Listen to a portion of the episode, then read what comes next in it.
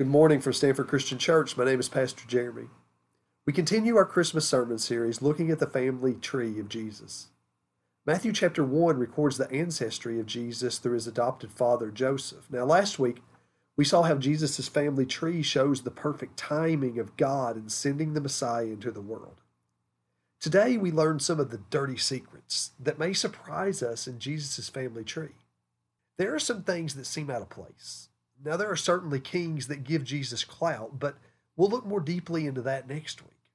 Today, we look at the blemishes, the lineage, and the family stories that many of us would look to sweep under the rug and distance ourselves from.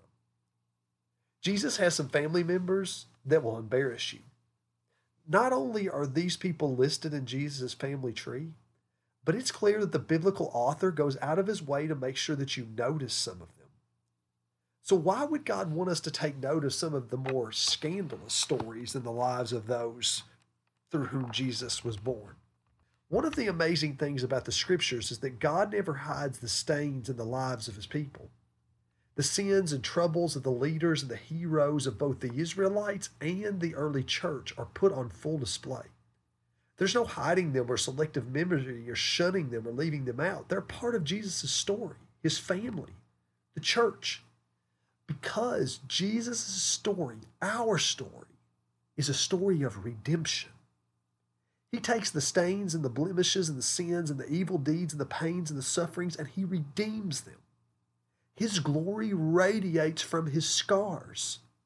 What others mean for evil, he uses for good, brings blessings through curses, and purifies through the fire.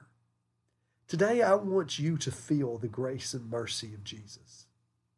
I want you to know that you belong in his family and that God desires that everyone come to Jesus and be saved and adopted into his family. Every part of Jesus' story, including his ancestors, agrees with the apostle Paul in 1 Timothy 1:15. The saying is trustworthy and deserving of full acceptance that Christ, Christ Jesus came into the world to save sinners. Today, I'm not going to read his genealogy from Matthew chapter 1 again as we did last week, but you can open your Bible and follow along with me if you like. Instead, we're going to skip through his family tree and inspect some of the lives represented, like taking a deep look at some of the more interesting ornaments you might find on another family's Christmas tree we're going to take a moment on some of their stories because there is certainly something God intends for us to see here. Now, the first thing the early readers would notice about the genealogy is that five women are listed. Now, that may not seem odd for us. However, in this culture, that's not the case. It was not normal to list grandmothers in someone's genealogy. We may often miss it because we, we look back and we see antiquated views of women, but know that the scriptures and the early church, and especially Jesus himself, is constantly and radically pushing the status of women forward on a trajectory that leads to fully valuing and embracing women. They're listed in the genealogy, they're included in business, they're directly approached by Jesus. They're given leadership positions. They are the first preachers of the gospel as they run back to the disciples to tell of the resurrection. We also see that three of them are Gentiles, meaning that they're not Jews, they're foreigners. And if you know Jewish law, you know that God told them not to marry foreigners. Even before he is born, Jesus' story breaks down the walls and divisions that people expect all the people that should be excluded are celebrated. And on top of their gender and their race, their stories are not clean, nice little fairy tales like you might expect in the genealogy of the Messiah, the King of Kings, the righteous one of God.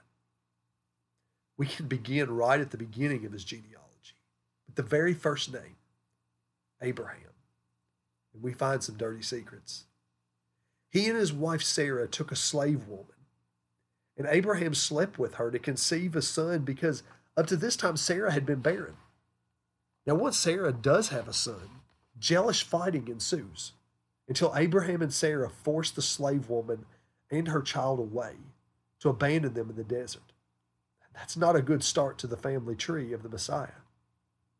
Now, the fourth limb of the family tree is Judah and his brothers. Now, they sold one of their brothers, Joseph, into slavery because they were jealous of him. Now, I can't help but point out one person that's not listed here.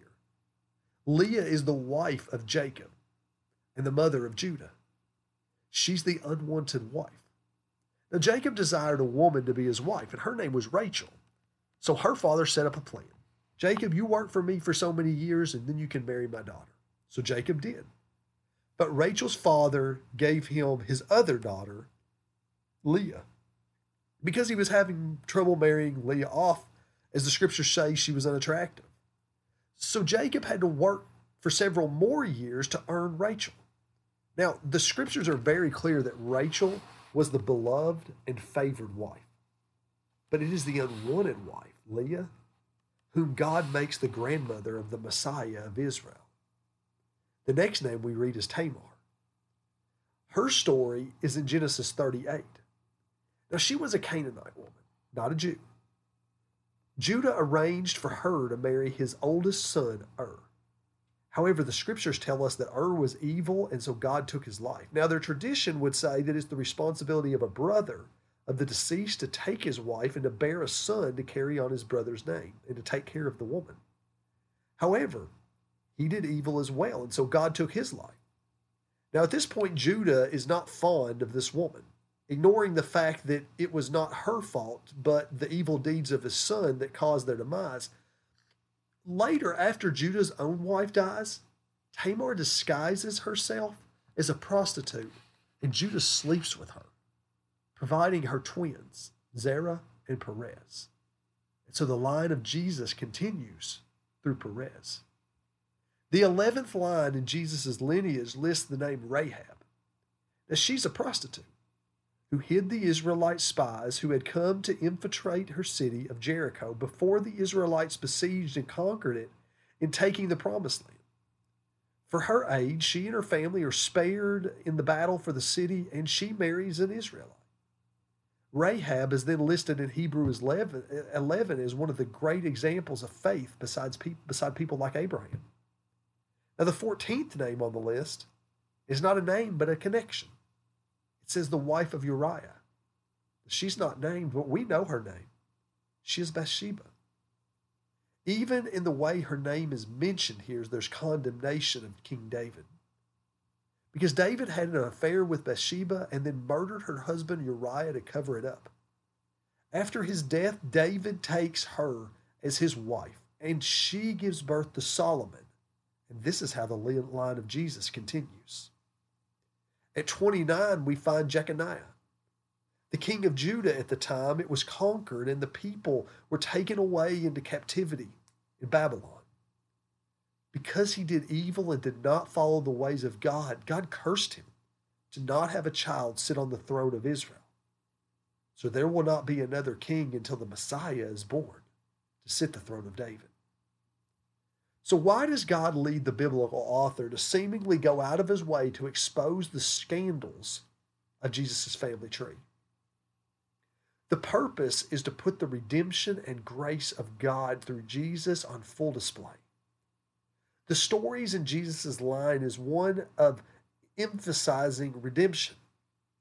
Abraham, Leah, Judah, Tamar, Rahab, David, and Jeconiah are all sinful people. They did evil. However, God redeems them. For many of them, we can read about how God worked repentance in their lives and lead them in his ways. We see that God takes evil acts like Tamar and Judah's, and through it, a baby is born in their deception and sexual sin that leads to Jesus.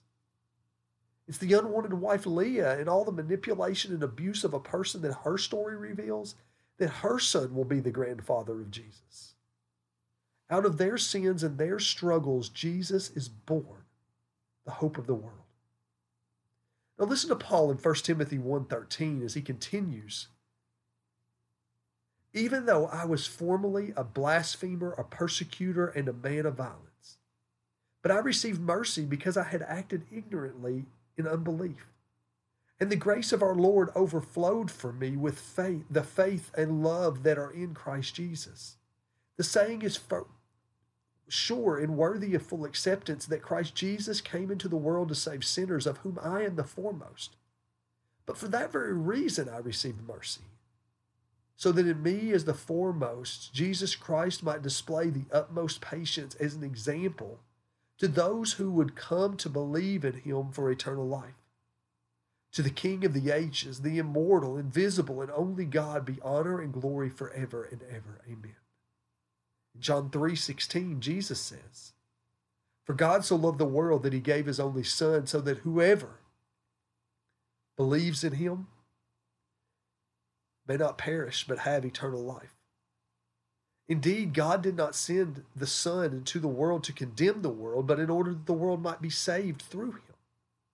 Those who believe in him are not condemned, but those who do not believe are condemned already because they have not believed in the name of the only Son of God. Verse 19. And this is the judgment that the light has come into the world, and people love darkness rather than light because of their deeds were evil.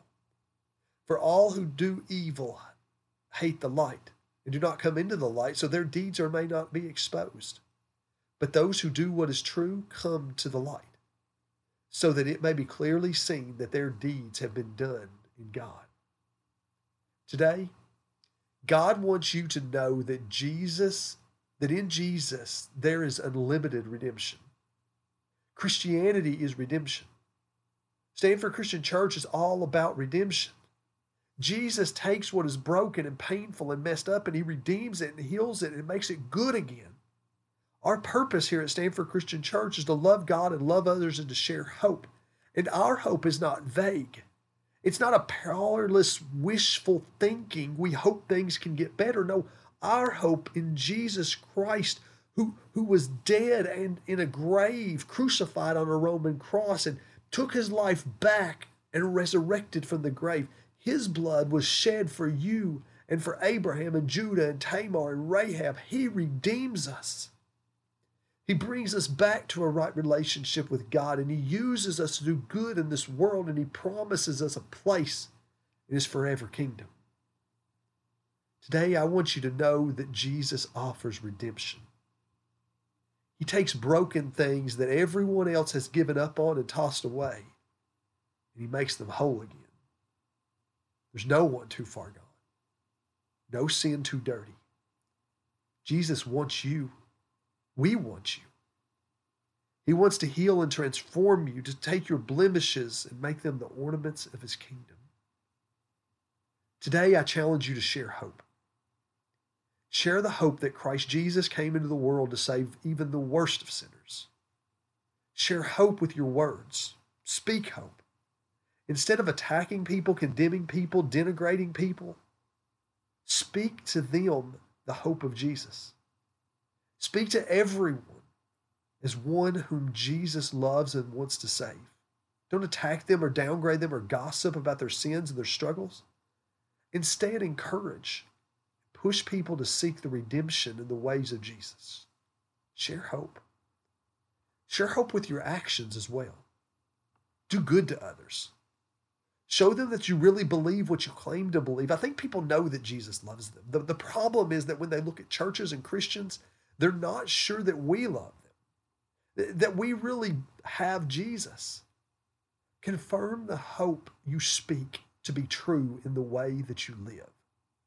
Go and love someone this week. Do something good for someone that you do not gain anything for. Don't put it on Facebook or tell anybody about it. Just just share hope by helping and visiting and giving to someone. Make their day a little better. Give them a reason to smile and believe that there really can be a better tomorrow. This Christmas, when you think about the birth of Jesus, remember that he is born out of a family full of sins and struggles, not by chance, but by design, to prove that there is hope, redemption for anyone in Jesus. Thank you for listening to Stanford Christian Church today. Once again, my name is Pastor Jeremy. Go to our website, www.stanfordchristianchurch.com, to learn more about us. We hope to see you any Sunday morning, 10:50 a.m. Have a great week. Love God, love others, and tell somebody about Jesus.